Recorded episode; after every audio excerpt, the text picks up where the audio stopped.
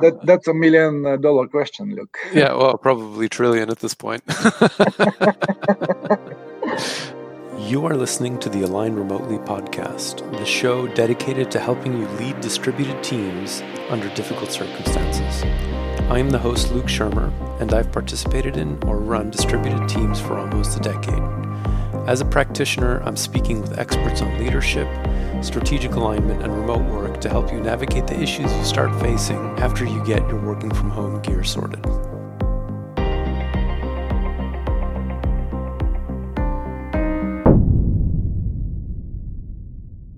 Today, we are speaking with my friend uh, Boris Borislavov, who is a successful serial entrepreneur and CEO particularly in the fintech uh, space. The reason why I wanted to bring him on today is because he has a lot of experience in difficult times that are quite relevant, I think, potentially for founders who are now being surprised by the whole corona situation, both the virus, but more importantly, the economic uh, outcomes. Boris, so at, at the moment you're you're with Shift Happens. What were the exact companies that you founded before that? Uh, right. First of all, Luke, uh, thanks uh, very much for invitation and for your presentation. Yeah, I started my career as a software entrepreneur. I started several different companies for software development. Maybe the biggest one was ERP developer, which is called Ladger. And after that, I started several different companies in digital marketing, fintech, and venture capital. Currently, I'm acting as a management consultant and preparing my next startup. You've been involved with a number of companies. Can you describe some of the other things you did before Shift Happens? For example, the software company, which was responsible for software development, we succeed to attract uh, more than 50 different customers in uh, different industries. We had more than 10,000 uh, different users. It was company started in back in 2003. After that, we spun off a digital marketing agency, and we succeed to to win one of the most famous awards here in Bulgaria and in Europe for digital marketing. I also started back then Bulgarian Business Angel Network, which was the best angel network in Eastern Europe according to EBAN, which is European Business Angel Network when you were doing the the startups related to payments what was the story behind that? I always had a passion for mobile payments. And a few years ago in bulgaria we started a very interesting company which was uh, certified by uh, central national bank as an operator of payment system. And the purpose of this company was to implement mobile payments over the phone but uh, back then, unfortunately, the penetration of smartphones was not so high as in the moment, and we had a lot of uh, technical challenges. And after that, I continued this in a different company, and we started our private currency, which uh, was uh, backed by uh, euro we succeed to implement the whole payment system with operator of payment system, merchant banks, payment processor, etc., etc. Uh, and and what about people in terms of hiring and firing and laying off and that kind of thing? In my experience, maybe I conducted more than 2,000 different job interviews. At some point, uh, I was responsible for over 150 people in, uh, in the different companies. When I was in doubt for someone. Based on my common sense. It turns out that after that, nevertheless, the scenario and whether I hire this uh, person or no, I was right. I have to listen my common sense. This is one of the most important takeaways from hiring and firing people when you work with people it's it's always complicated. There is an interesting story about this and it's connected with the role of the manager. In, in fact the role of the manager is to take care of emotional conditions of his employees. And this is the only thing uh, he should do mm. in his career. And I remember how at some point I was amazed how important is to communicate one-on-one with uh, different employees to take care of their personal things to pay attention to their personal stories and how important is that for their performance you hmm. know they say that motivation is is not something you can do for any of your employee the only thing you can do is to make the perfect uh, conditions for them to, to make the perfect environment. Motivation is something which is come from the person itself. Yeah absolutely. I, I think that's that's really important. Communication is the key. You have to to spend a lot of time with them whether in group conversations different team buildings formats etc or one-on-one conversation. This is uh, this is quite important how do you think, given the current situation with coronavirus, how, how do you think managers can can do that?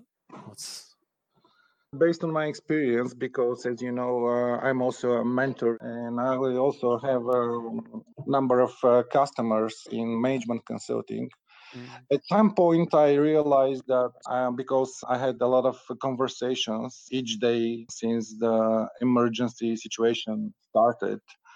I realized that we are discussing the same questions. Questions regarding policy uh, about expenditures, about uh, investments, about business development, how to adapt to these situations, what to do with my employees, how to interact with them, what to what to tell them. And that's why at some point I write an article and mm. publish this article most of my customers and in fact uh, this week i'm planning to to make our second second version of the article uh, mm.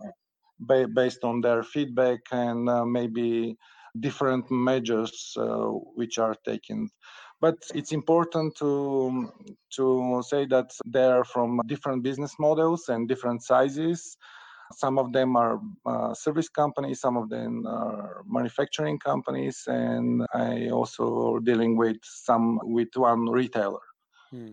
It's going to be a very complex document, but I believe it will be useful for a lot of business leaders and entrepreneurs and uh, managers in that situation.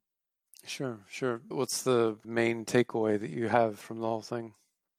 You know that expression that intelligence is uh, ability to adapt? Uh, mm-hmm. i think it's it's the same in business.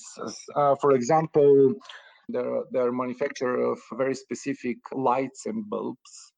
They deployed their products among different retailers pharmacies gas stations etc they're they're quite quite specific. In the first week they are they were also panicked as most of us but right after that they started a project to to make a lamp which is particularly to to kill all bacteria in in particular room. And just for uh, two weeks they succeed to to sell this lamp to the biggest hospital here in sofia. And now they have purchase orders from all hospitals in bulgaria to to provide them with this lamp Mm-hmm. And you can imagine uh, what is happening with the revenue in that situation. The other example is a very interesting company from Mexico. They are doing behavior analysis on uh, video footages which are dedicated for airports and different public spaces on suspicious actions from the different citizens. Mm-hmm. And what they did is to change the video cameras with thermal cameras and give the different authorities and their customers real-time information about body temperature of the people which are in the room in that particular space. Mm. So these examples shows that to adapt to current situation in business is quite important and i think this is the most important takeaway I, i've got from conversations with my customers. So is it largely about just creating something that's related to covid? If, if it's something that's completely different what about the people who do need to operate in places with lots of people and they can't just just easily pivot i mean do you have any thoughts on that yeah sure unfortunately there are a lot of companies which are struggling because their businesses are connected on physical not about uh, physical distance, but the opposite. Mm-hmm. Like event managers, like uh, different uh, brick and mortar companies which relies on that thing. Mm-hmm. And something to mention here, which is very important, that the biggest question here is how long is going to be this situation. Mm-hmm. And fortunately, the answer of this question is not clear yet regardless of uh, a lot of uh, smart people all over the world trying to to find a vaccine, medicine, or different uh, scenarios how to cope with that situation. My suggestion for them is to to make a three months plan because in business you need to, to, to have some perspective in order to prioritize your measures mm-hmm. and of course uh, try to to reduce the costs to business critical expenditures, investment expenditures, be in close communication with all your suppliers and customers. Regarding your sales, try to convert your agreements with the customers to convert the payment conditions uh, to require 100% uh, down payment if it's possible when it comes for manufacturing, for example, or some long term service try to renegotiate your terms about rent with your landlord. Also, try to use this period to put an order your operations, maybe to invest to re-engineer your manufacturing process, to optimize your business processes, to put an order in your house. Mm-hmm to start some internal projects which are delayed over time for different reasons and try to to use that period to put in order all the things and uh, try to innovate and uh, business develop speaking of business development what have you seen out there that people are doing what about in terms of reaching out to, to, to new customers do you have any thoughts on that if we structure business development of two major categories, product development and market development, I mm-hmm. think that currently there are a lot of opportunities in both. Of mm-hmm. course, mm-hmm. uh, now people are more conservative in terms of their usage coming from uh, economic medias that uh, the usage of people is is lower than 20 years ago in terms of groceries, gas, etc. If we divide the period of uh, COVID and post-COVID, there will be a lot of opportunities and what i'm expecting is that verticals in economy will not be the same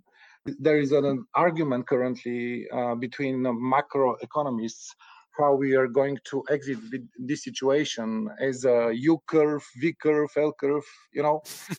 yeah, uh, and uh, my common sense is that it will be a L curve, which means that we are going to to exit this situation very slowly. But what I'm expecting is we are going to have different structure of the economy after this crisis.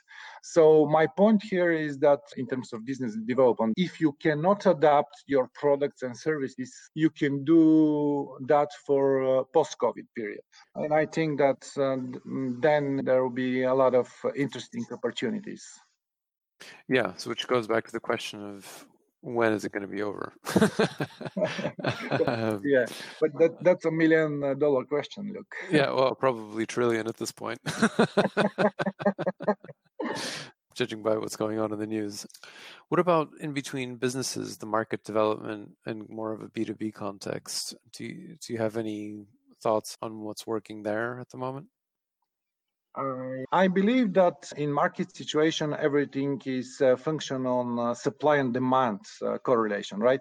Mm-hmm. So currently there is uh, a lot of uh, demand for funding, and I think that all companies which are in B2B mm-hmm. have a lot of opportunities to to lend some money and to to help to businesses to survive over these upcoming months. So this is something quite important, I think. Also, it's a very interesting situation between businesses and their landlords. I mean, different companies which are providing office rentals, even even bigger facilities. Mm-hmm. There are a lot of opportunities in this particular segment Mm-hmm. In current times, you, you can see that based on supply and demand, it's a very good time on stock market to invest there. Also for real estate, because uh, situation there regarding the pricing of different uh, real estate is uh, going down currently. Yeah. So there are a lot of opportunities there it, it, depends on the business model. Look, uh, I, I, don't think that there is a ultimate answer of this question, but it depends on your current expertise as a company, economic trends. You have to listen your common sense, your entrepreneurial sense, and try to find your niche in terms of product or uh, new market segment. Yeah, adaptation. That, that that's the key. I mean, is there anything else uh, in particular from your report you think would be helpful for people? Yeah, um, we have to be honest with ourselves. We are in the dawn of the biggest economic crisis after the Big Depression. Mm-hmm. So we have to be very smart in that situation. We we have to adapt, but we have to be very clear and transparent with all our stakeholders I mean uh, employees in first place, uh, customers, suppliers, and I think that we'll survive. It's a very important in tough times to save yourself, mm-hmm. to to take care about your uh, employees, your customers. All of them will understand you if you are honest and try to help. Because when it comes for entrepreneurship, everything starts with with help, right? Mm-hmm so try to help to different people in that situation and if, if you have entrepreneur spirit inside you i'm sure that uh, you'll find uh, a niche and you'll adapt and you'll convert that situation in your benefit. There's a lot of people and companies that are struggling so there's certainly a lot of opportunity to help. I think that's quite a good point to wrap up on. Is there anything else that you'd want to share maybe uh, last thing it will pass. It will pass. I i am sure it will. We we survived as a generation we survived a lot of complicated situations and in terms of humanity we survived uh, a lot more fear situations so we'll tackle this. Yeah. We have to keep the faith yeah and act responsibly be proactive and help each other be together. Okay, great. Thank you very much. Yeah, thank you.